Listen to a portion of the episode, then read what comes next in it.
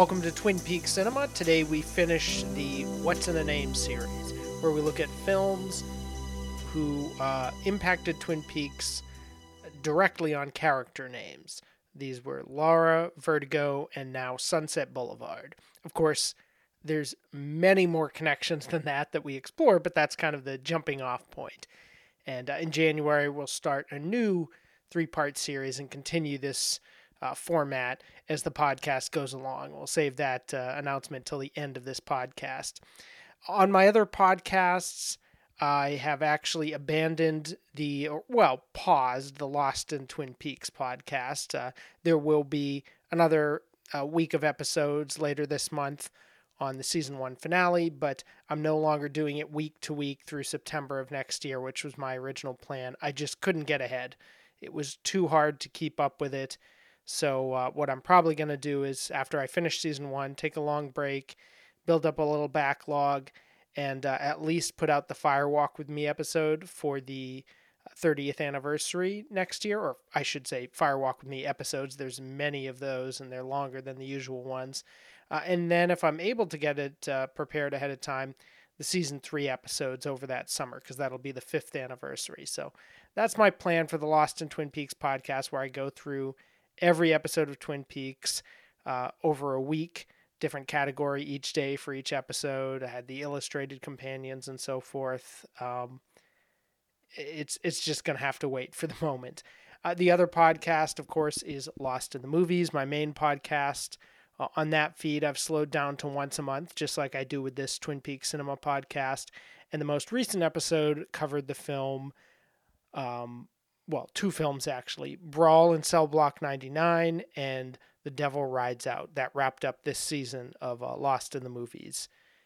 So you can check that out too. And on my Patreon podcast, I just put out a couple episodes, uh, including coverages of uh, Field of Dreams and Drugstore Cowboy, relating those films to Twin Peaks.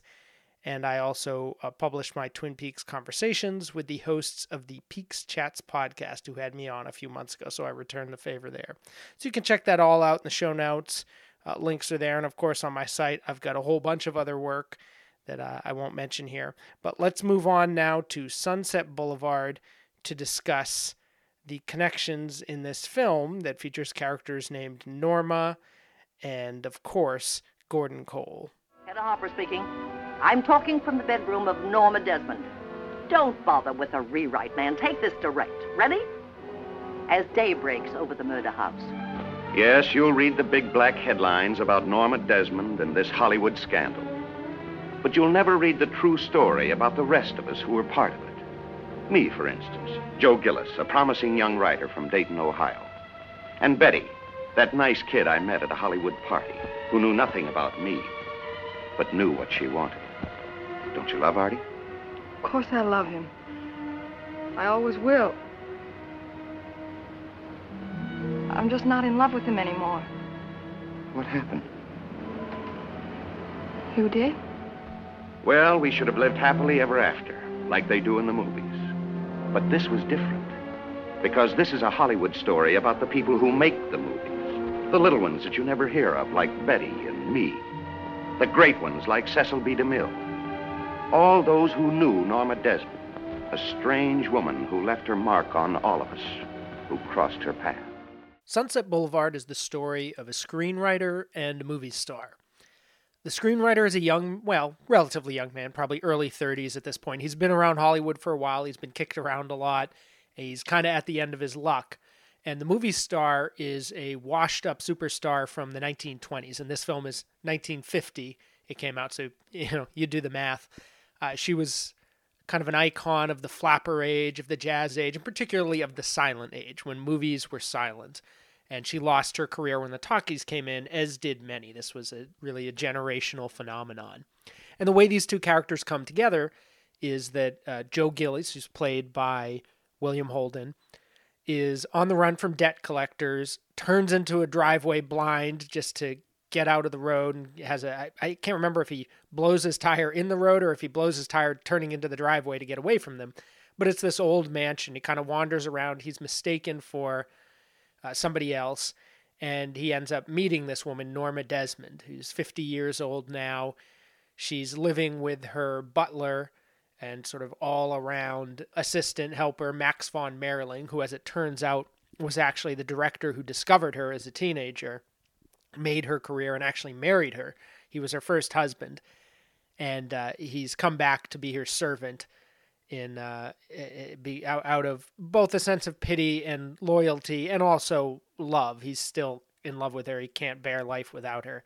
So he writes her fake fan letters and has her signing all these autographs so that she'll think she still has admirers. She's very delusional out of it and away from the world. This house that she lives in is almost it's almost like he kind of stumbled into an alternate universe somehow, which may be the first of our little Twin Peaks connections here. But he's convinced to stay along because uh, he needs somewhere to hide out. So, you know, he's looking for the opportunity, and she wants to write a screenplay about Salome, the woman who uh, I believe seduced Herod so that she could behead him, if I'm remembering the story correctly. Oh no, no, I'm sorry. she that makes no sense. Herod was never beheaded. Uh, she's the the slave girl who becomes Herod's lover, and she asks him to bring her John the Baptist's head on a plate, and so he does. So that that's the story there. And actually, interesting little connection. We'll make a uh, divergence here for the Salome was actually a play that Sheryl Lee was in, where she played the title character at the time that Fire Walk with Me came out. She was on Broadway, I believe on Broadway, playing it with Al Pacino as King Herod. So there's an interesting little uh, connection there. So back to Sunset Boulevard.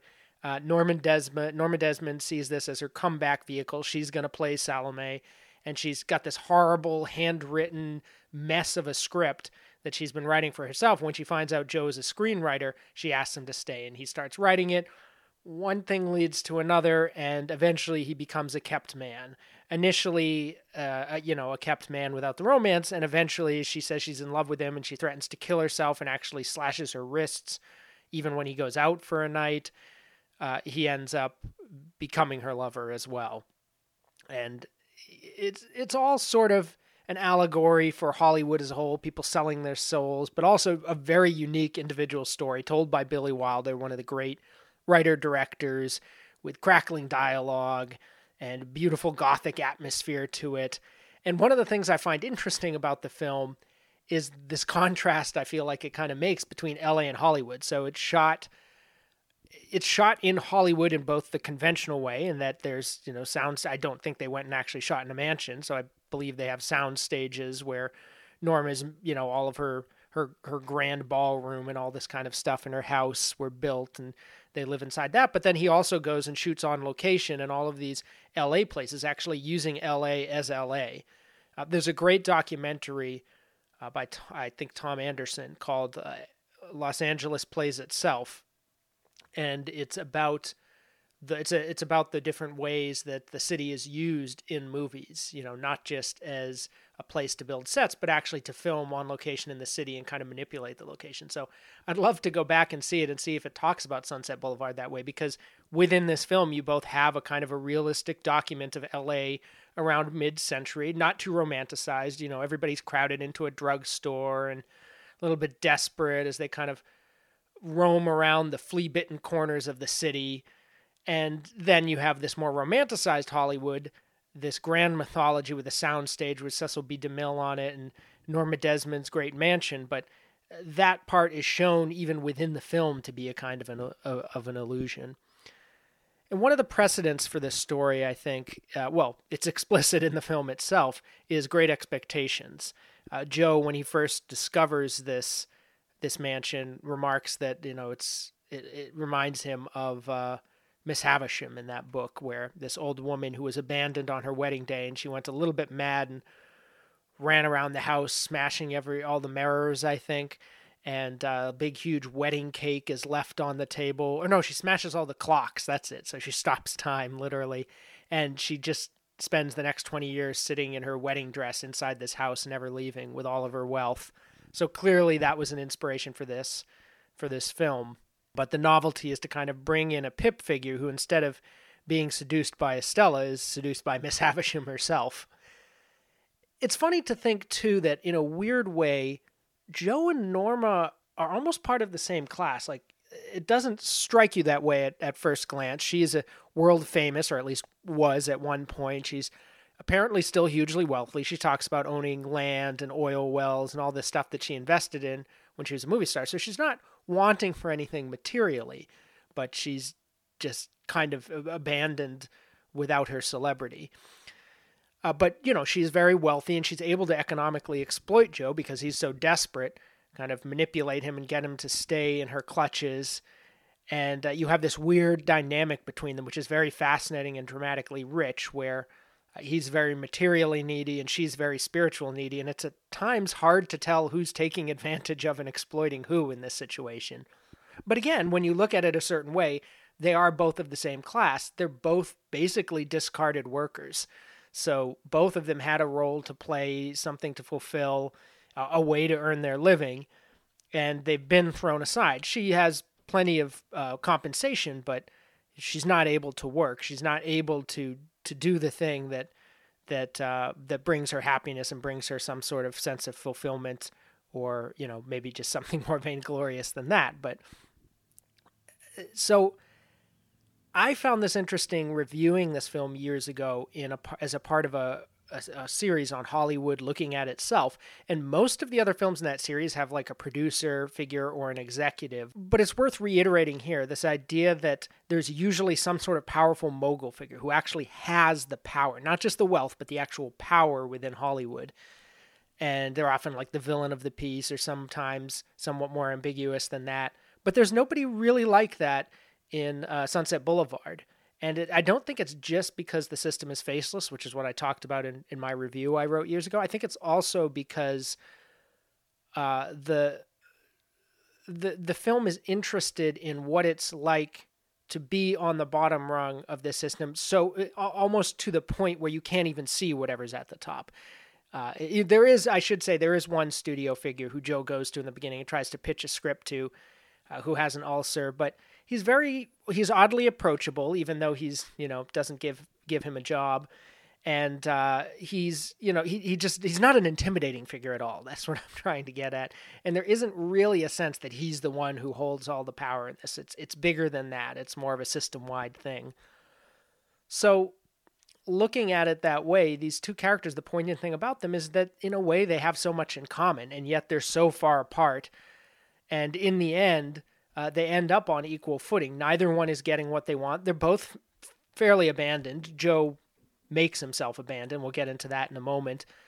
But there's almost something kind of noble about it. These these two losers who kind of found each other, but uh, that's not you know the film does not have a happy ending of them realizing they're meant to be and they're true lovers or something. Uh, he tries to leave her and she shoots him and uh, he stumbles and winds up dead in the swimming pool. And that's not a spoiler, by the way, because the film begins with his body floating in the swimming pool. I, I guess it's a spoiler to say how he ends up there, but uh, you can kind of guess where it's going from the beginning there. One other character that I need to mention in all of this is Betty Schaefer. She is a young woman who's a friend or the girlfriend of Joe's uh, buddy, who's an assistant director uh, there's this sort of solidarity of the all the behind the scenes people in this movie. You know, other than Norma, we don't see any real film stars as characters. They're all like script readers and writers and assistant directors and extras and all that sort of thing. Prop men. The actual the Gordon Cole character who we'll be getting to, I believe, is a head of the props department, and uh, he gets involved with this plot because he works for Cecil B. DeMille and uh, he calls uh, Norma's house to try and get her car because when Max drives it onto the lot, trying to follow up on the ridiculous screenplay that she's written, that she's submitted, that of course Cecil B. DeMille wants nothing to do with, uh, this guy Gordon Cole, who's working for the production, sees her car and wants to get it for a shoot, and so that leads this whole humiliating sequence where she thinks that she's going to be in a film that he the DeMille is going to produce her film, and she goes, she drives to the set, uh, to the Paramount lot and uh, Cecil B. DeMille says, "Call up Gordon Cole," and calls him up and sort of tells him off for for for doing that because now you know Norma got the wrong idea. And of course, Gordon Cole is our first big link to Twin Peaks, which we'll get to in a moment. So, anyways, though, Betty Schaefer is a script reader, and she starts collaborating on a, on a screenplay with Joe in the evenings when he can kind of sneak away from this house where he's almost being kept prisoner at this point or is really quite literally being kept prisoner, uh, emotionally blackmailed by Norma's threats to kill herself if she leaves, and also to withdraw the the funding that he needs to maintain uh, any sort of lifestyle, really. But he goes off to write with Betty, and they're falling in love as the film goes along. And in the end, she confesses to him that she loves him and not his friend. And he realizes that he's being kind of a, a cad. He calls himself a heel for a couple reasons. One is, you know, this is his good good friend's girl. Is he going to just steal her away? And what is he stealing away for? Someone who allows himself to be a kept man who lives this kind of dishonest life where he's taking advantage of a deluded middle-aged woman and uh, he so he ends up having her over to the house uh, and showing her and saying you know this is who i am you don't want me and she leaves so that's what kind of leaves joe in the end really as isolated and brought down low as norma herself and at that point he tries to go back to his old home in ohio and leave the hollywood dream behind and that's when she shoots him it kind of gives him a more romantic ending, I guess, in a way, which you almost sense subconsciously he kind of wants. The big Lynch film, the big project that this is most associated with, is Mulholland Drive. That's the film Lynch made in 2001 about a Hollywood actress who has a prominent, famous lover who's going to leave her, and she's so upset she ends up shooting the uh, the or having uh, arranging for a hitman to kill this woman. So that interestingly kind of it's it's like almost a mashup of the different characters where she's partly like Joe because she's this more lowly person in the industry who's linked up with this big star but she's also partly like Norma because she's the really helpless longing one who wants to lash out against the lover who's leaving her so I find that aspect of the film really quite interesting uh, even without all the surrealist filters that it's put through I actually once saw a double feature in LA uh, when I was living there of Sunset Boulevard, Mulholland Drive, which was pretty cool. But we're here to talk about Twin Peaks. And the more you dig into it, the more interesting threads there are between these two works. It's not as obvious, you know, Mulholland Drive and uh, Sunset Boulevard are both explicitly Hollywood films. Twin Peaks is off in the woods of Washington, so you know that that already puts you off on a different footing. It's but they do start out in similar ways with a body floating in the water. Uh, this is something pointed out uh, by quite a few people. Daniel Perez Pamies and Marta Lopera Marmol apparently wrote a uh, essay about it, which I haven't read, but you can see the extract online. It's called Buoying Corpses Up, a journey between Sunset Boulevard and Twin Peaks.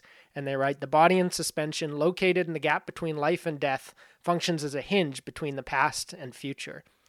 Now, I find that description interesting because when you look at Twin Peaks as a whole, and you look particularly at the way it pivots back to Fire Walk with Me to show us Laura's life up to that point, and even just on the show itself, where it's an investigation into whatever led her to that point, in both cases, you are using this floating corpse as a way into the story. Of course, Joe is less kind of a figure of mystery within the film than than Norma Desmond is.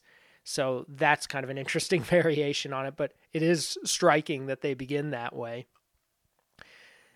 And there's also a great line in uh, the film which makes me think of Twin Peaks itself as kind of a meta narrative, where uh, Joe says, Oh, you think this is going to be your comeback to Norma about her script? And she says, Not a comeback. I hate that word. It's a return. And of course, Twin Peaks season three was called Twin Peaks The Return. And supposedly that was a Showtime thing, and Lynch and Frost kind of went back to calling it just Twin Peaks or season three or the limited series afterwards. But I I've always liked that title, and this gives me even more reason to like it because here it is, Twin Peaks, but it's not a comeback, it's a return. You know, this idea that all the critics and media people said Twin Peaks failed, it was just a fad, and now it's back, not uh, to make up for what it had done, but to say, uh, you know, that it's proud, it's kind of proud of its history and it's embracing it. Like Fire Walk with Me in particular is incorporated into uh, Twin Peaks as a point of pride, this film that at the time was a failure. And there's something very Norma Desmond esque about that, too, where we have Cooper sitting there watching essentially Fire Walk with Me unfold, uh, Laura Palmer's face up there on the screen in black and white. And uh, there's a great line in Sunset Boulevard where Norma says, uh, we didn't need dialogue. We had faces then. And of course, there is great dialogue in this scene from Fire Walk with Me, but just the face there, very. There's always been something very silent movie actress about Sheryl Lee's performance in that film to me. And I think Greil Marcus has made that comparison at length, uh, very evocatively. And so to see Twin Peaks come back with quote unquote the return and just kind of put put all those those those uh, points that were supposed to be failures back in our faces. It's there's something very triumphant about it. It's like Lynch got to play Norman Desmond at the end of this film, coming down the staircase, thinking that all the photographers and cameras are there for her again, and she's a big star and she's back on a movie set instead of being arrested or carted off to the asylum for going nuts and killing her lover. And it's almost like Lynch got to live that, but for real. Like he actually got to go back to Cannes and uh, go up the staircase and have everyone taking the pictures and cl- applaud him for Twin Peaks after they booed it in 1992 so viciously. So I love that meta aspect of it. And now, of course, speaking of Lynch, the big connection between the film and the and Twin Peaks is the name Gordon Cole. It's a character in the film, already described who he is, and in Twin Peaks, Gordon Cole is a FBI agent, Cooper's boss, played by David Lynch. So that's a fun bit of commentary. I'll talk about that more in the opening the archive section where I highlight some of my previous comments on the show and film. But in season three, it's emphasized even more when a clip from Sunset Boulevard is played on a screen and it triggers something for uh, the Cooper character.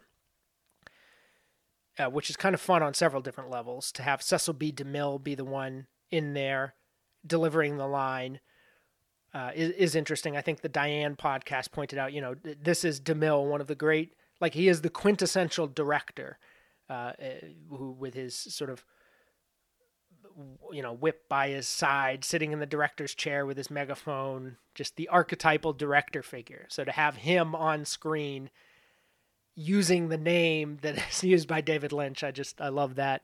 There's also a nice shout out in part six of The Return, where Albert is uh, storming into a nightclub or a bar all irritated because it's pouring rain on him.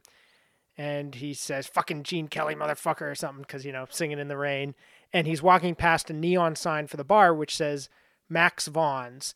And that's clearly a reference to Max von Mayerling. If it wasn't already kind of obvious, there's a like director's megaphone that is part of the neon sign. So that's kind of a cool shout out, not just to Sunset Boulevard, but Singing in the Rain, two films about films uh, in Hollywood in the silent era. So I like that but there's a lot of more substantial connections here too to Norma Desmond. I think that's a character who deeply fascinates Lynch, and you can see her popping up, bubbling up in various ways throughout Twin Peaks, and never more so, never more so than in season three with Audrey Horne. Audrey basically becomes Norma Desmond in this stretch of, uh, of of story throughout the later episodes.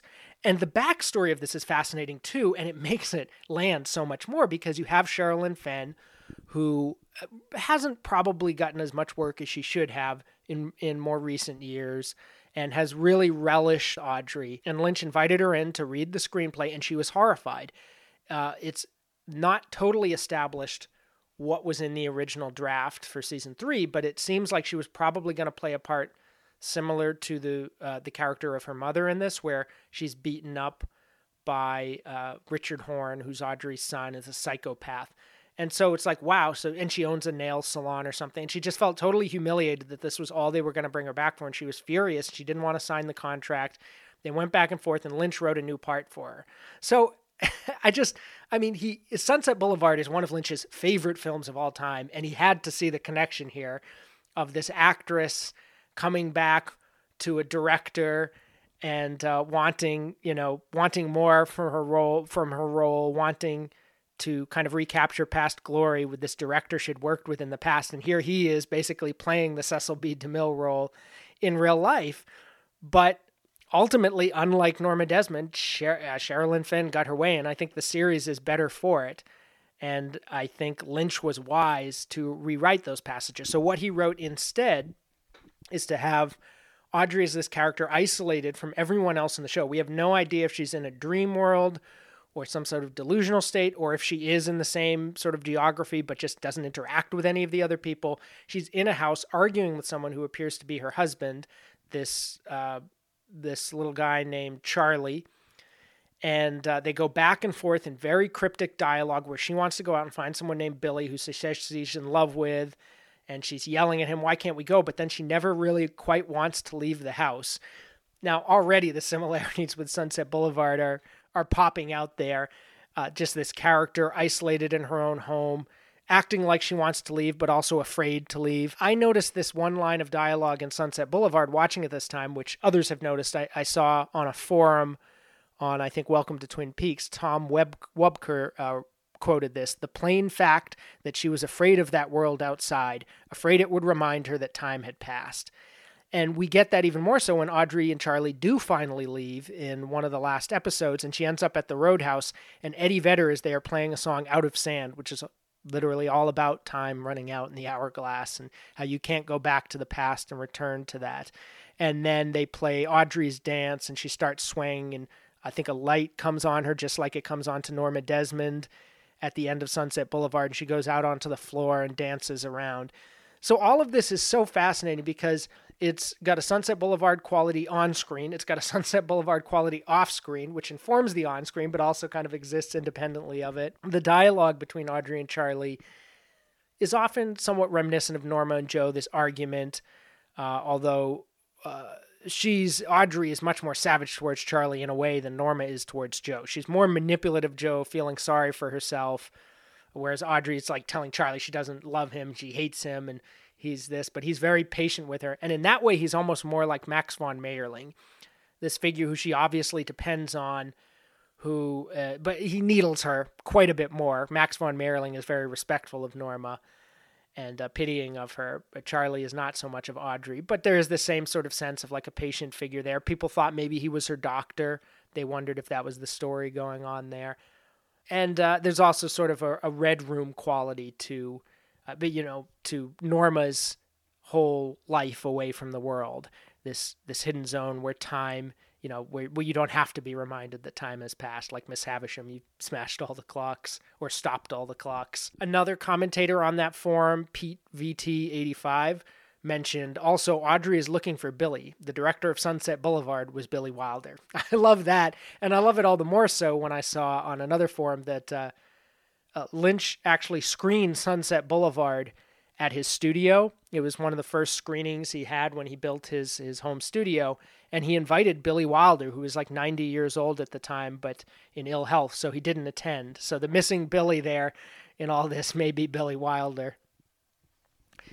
Another character who's similar to Norma in some ways is Nadine, this character who tries to live in her past, go back and relive her glory days, in this case as a high school student. Now, actually, the difference there is Nadine didn't really have any glory days. She wasn't actually a happy teenager, as we've learned in dialogue in the past. She was very mousy and watched her future husband Ed from afar and forlornly. So that storyline is almost more analogous to like a fan of Norma Desmond going and pretending she's Norma Desmond. So that's like a, another storyline altogether in some ways. But Nadine also tries to kill herself at one point. And it's interesting to think, too, how often uh, like middle aged women are sort of characterized in media, where it's like you can be young and have this kind of vanity and and uh, grandeur, so, you know, so delusions of grandeur, and it's kind of charming or or intoxicating in a way. But then as they get older, it's not allowed as much by society or by media and so these characters find themselves in this kind of tragicomic place where they can't be the person that they trained themselves so hard to be. And again, that's a difference with Nadine and Norma. Nadine never was that person. That she just wanted to be in some way, whereas whereas Norma could be. Another character tied to Norma Desmond is Norma uh, Jennings, the owner of the Double R Diner. And that's really, at, at first glance, just by name. Uh, there's a few places that Norma Jennings could have gotten her name from. One is Norma Desmond. The other would be uh, Norma Jean. The uh, I can't remember what her last name was, but Marilyn Monroe's actual real name. Now the interesting thing is Norma is an opposite character personality wise. She's very down to earth, very uh, efficient, runs her business well, modest, not this sort of helpless, uh, grandiose figure like Norma Desmond. But there are some similarities there too. They're both very lonely. They're filled with regrets and longings for an alternate life. Uh, everyone in a, in in this world of Twin Peaks is a dreamer in in one way or another. I think. And with Joe's situation, uh, his character, I think, there's some interesting correspondences there, particularly with season three. The fact that he's this desperate man in debt, uh, on the run from people in this sort of chintzy life that he's living, kind of reminds you of Dougie in the early. I'm talking about not Cooper coming out of the um, lodge, the purple world, uh, and be and get filling Dougie's shoes, quite, uh, you know, literally in some ways, but actually uh, the original Dougie, the Tulpa version that was created that has lived up to this point and is taken over or replaced by by Cooper. Uh, that character also is kind of this sad sack who's hit a low point in his life and is involved with these shady financial uh, situations and on the run from people trying to collect debt from him. There's something vaguely similar to these characters' trajectories in the in the beginning of Sunset Boulevard and uh, Twin Peaks season three, and then they kind of diverge and go off in different directions because uh, Dougie Coop is more of sort of a magical figure in some ways that actually brings redemption to a lot of the people he comes in contact with. Uh, another similarity here is with the much maligned Evelyn Marsh storyline in uh, season two of Twin Peaks, where James rides off on his motorcycle and ends up staying in a room over the garage of an older woman whose car he's fixing. Now, it would be easy to attribute that to Sunset Boulevard, but as I've already mentioned in uh, other coverage, that actually is even more closely related to a noir film from the same period called Angel Face with Robert Mitchum. So that may just be coincidence that they're both sort of using noir tropes, because uh, I think Angel Face was the more direct connection. But that, but given Lynch's love for Sunset Boulevard, that's certainly worth noting. Uh, Joe himself is very much an Albert Rosenfield type of character, sardonic, cynical, the way he looks at the world, but with a romantic streak and some sense of honor. But there are some big differences there as well uh, that I would have to point out. Albert doesn't quite have the weakness that Joe has. And uh, he also, in a way, is more steadfast. Like he may be mean, but he has a code of honor that I think he holds to a little more tightly than Joe. Maybe Joe comes through in the end with that, but uh, he has a lot of slip ups in between. And the idea of this this guilt in the relationship between Norma and uh, Joe, where he feels this frustration with her and but also kind of a responsibility to her, reminds me of Beverly and her husband in uh, season three, where uh, Ben Horne's new assistant is almost having an affair with him, and she goes home to her husband, who seems to have some sort of terminal or serious critical illness.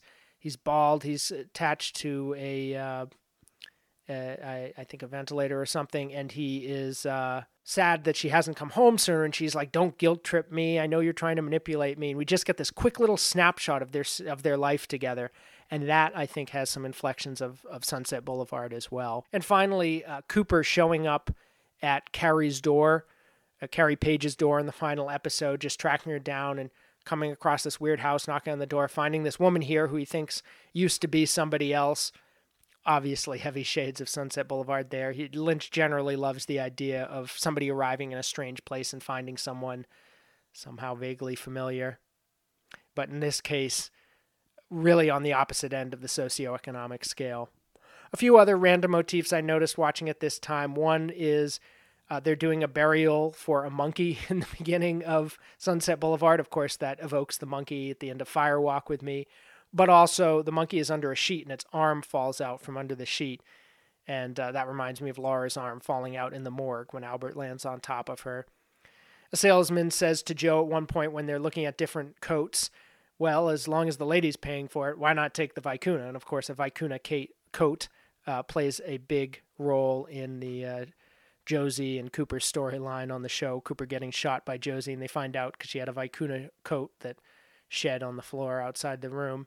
And finally, uh, we have Lucy shooting Mr. C at the end of season three, taking him out kind of unexpectedly, uh, just in a in a way, in a weird way, like Norma shooting Joe at the end of Sunset Boulevard, and uh, just this sort of shift in power dynamics that you you you wouldn't think that you would have there. Norma is uh, really more the villain of the piece, whereas Mr. C is sort of the villain in season three. But there's enough ambiguity there, at least with Sunset Boulevard, that I suppose you could kind of see it both ways.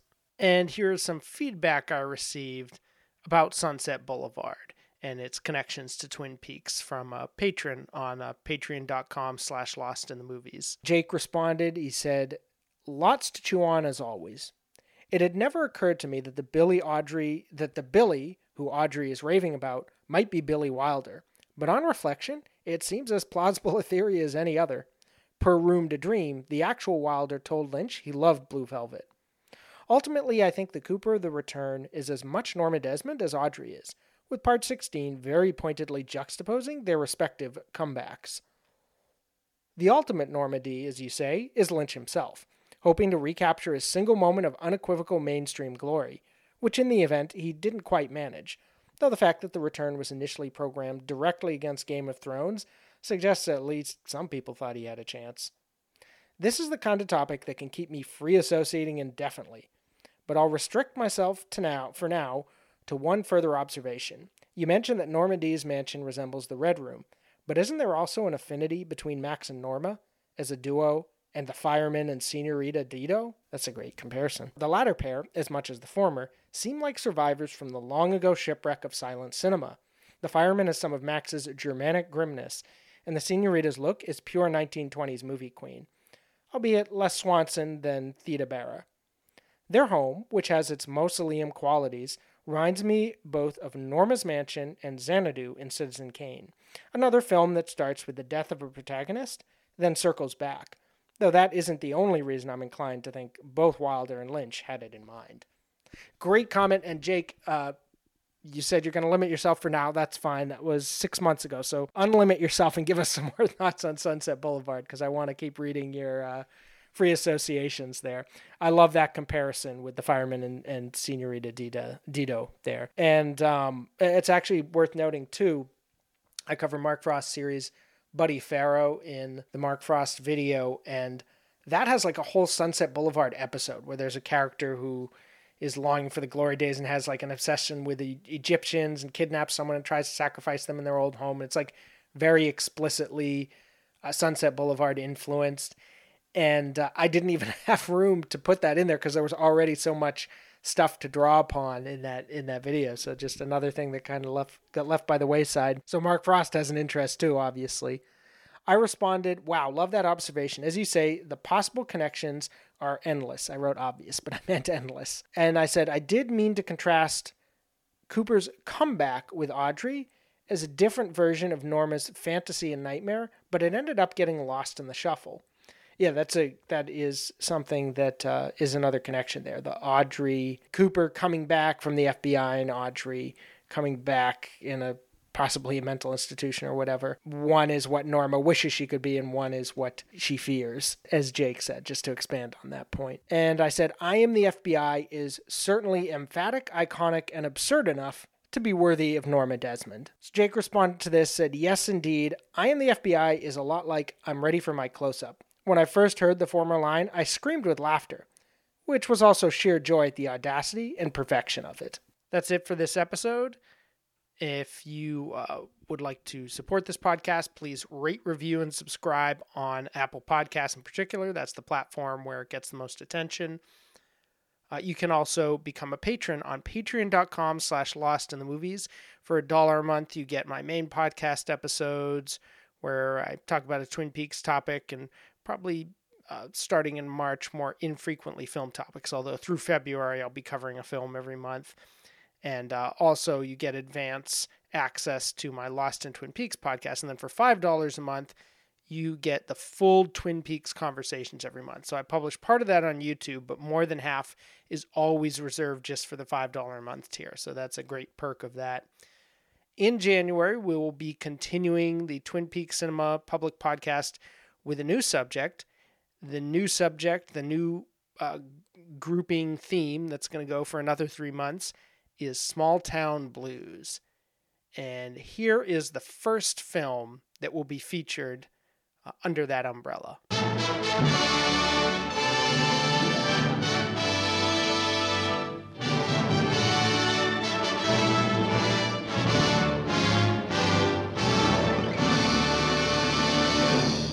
Drake McHugh. Maybe you've heard about me. You wonder if you haven't, the way people gab. And most of what they say is true. But the one thing they can't say is that I ever do anything behind anyone's back. I can't see anyone. Ever. Don't you know that? You don't have to ask questions to understand that, do you?